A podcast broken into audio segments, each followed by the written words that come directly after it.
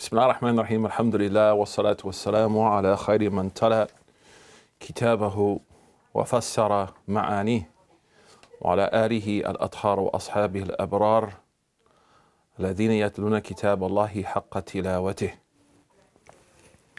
wa ala man tabi'ahum bi ihsanin ila yawmi din. So alhamdulillah, we started reading from, it's like an intermediary book, um, a primer actually on the art of tajweed. We know that the word tajweed means excellence. So jawad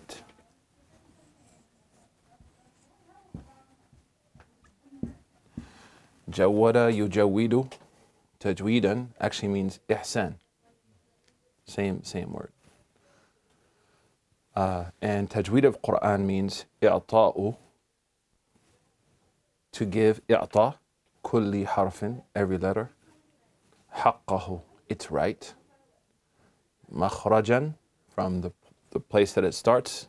وصفاتا, and the shape that it makes. ومدا, and if it needs a mud, honoring that rule. وغنة, and if it needs غنة, غنة. وإخفاء وإظهارا وإدغاما. Right?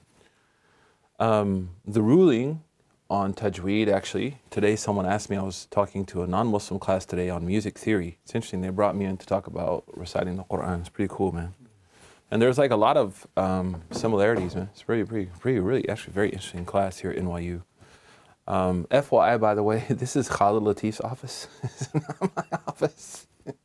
Only in Khalid's office would you find, uh, yeah, baseball stars, Nintendo, from like nineteen ninety-three, man. Yeah.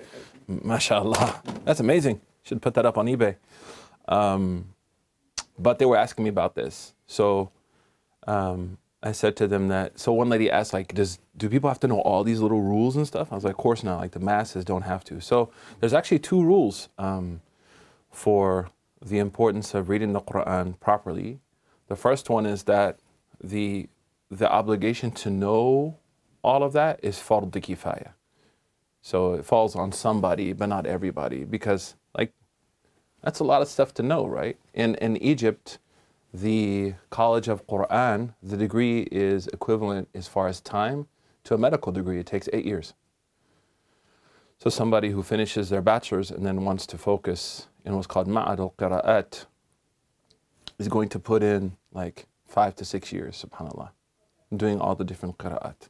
So knowing it is a communal obligation, right? Like, it falls on somebody. But al-amilu bil-Qur'an wa bi-tajweed, to act on tajweed is a fardu ayn. Because if we were to recite the Qur'an without tajweed, then we would be reciting it in a way in which the Prophet ﷺ didn't recite it. And of course, that's problematic. And that's why Imam Ibn Jazari, in the book that you'll take next, inshallah, after this book, he says, "Man lam yujawidul Qur'ana fahuwa athimu." Right? Who who doesn't recite with tajweed is a sinner. Now again, let's frame this. What if I don't have access to a teacher? Or, like, in America, we don't have, there's not a lot of places you can learn tajweed, right? Like, then of course those people, like, Allah's Kareem, right? But they can try their best to learn supplemental information, YouTube, there's lectures, like, out there, right? Yeah. But access is very important, and that's why I believe, you know, imams need to be freed up from some of the counseling issues and the um, mediation, and just teach people, man. That's that's what they're good at. Um, we also know that there's evidences for Quran in the future. We'll go through each one. Like, there's different hadith that show the Prophet read with ghunnah, he read with mud, he read with this, he read with that. And, and that will come in the future. So the book that we are studying is called tuhfat al-atfal. Tuhfa um, means something that's really rare and valuable. Atfal means for young people, for children. Uh, written by Imam al-Jamzuri, rahimahullah ta'ala. So we began with the introduction. And he says, you want to read what you memorized? Yeah. Because you're going to take an ijaza, like a sanad from me back to him. Okay. Like, when you finish the text, right? Oh, right. Okay. Yeah, yeah. So we'll, like, memorize it once, yeah. And then I'm going to test you. Okay. Right? Okay. And then I may ask you to teach someone, and then see how much they learned. Gotcha. And then hook you up. Okay. Inshallah. Inshallah. So Bismillah ar-Rahman ar-Rahim. Yaqulu Raji Rahmatil Ghafuri Doman Suleimanu Huwa al-Jamzuri. Alhamdulillahi Musalliyan ala Muhammadin wa alihi wa man tala. Wa ba'du hadha an-nazmu lil muridi fi an-nuni wa at-tanwini wal mududi. Sammaytuhu bi tuhfat al-atfal an shaykhina al-mayhi dhil kamali. أرجو به أن ينفع الطلاب والأجر والقبول والثواب. MashaAllah. So that's the introduction, right? And just for people that are watching, Yaqulu, he said, and this book will be released by Swiss, like we translated it. Now we're adding an explanation with like questions, drills, and everything that we're going to teach online in the summer. Um, I got to send that to you. But he says, Yaqulu Raji Rahmatil Ghafuri. Yaqulu Raji. The one who hopes has stated, right? So Raji is an active participle called Ismul Fa'il. So he's the one who hopes. And he hopes in what? What do you think he hopes in? It's in the, the, the mercy, the rahmah. Yeah. The one who's and success and like help in accomplishing this great task of composing mm-hmm. this poem, right? Yaqulu Raji Rahmatil Ghafuri. So the one who hoped in the rahmah, the mercy of Al-Ghafur, the forgiving, right? Mm-hmm. Or the partner.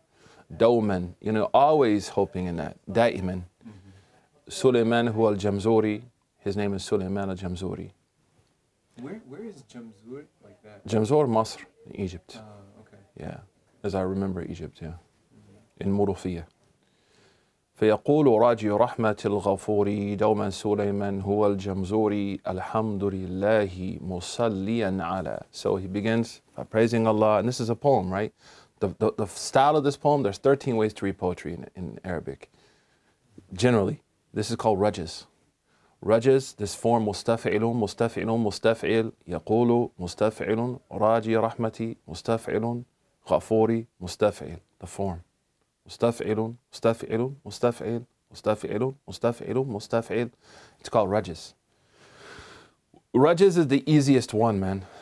So the reason they composed it in the easiest one is In, in the ancient times, illiteracy was chronic, right? It was pandemic.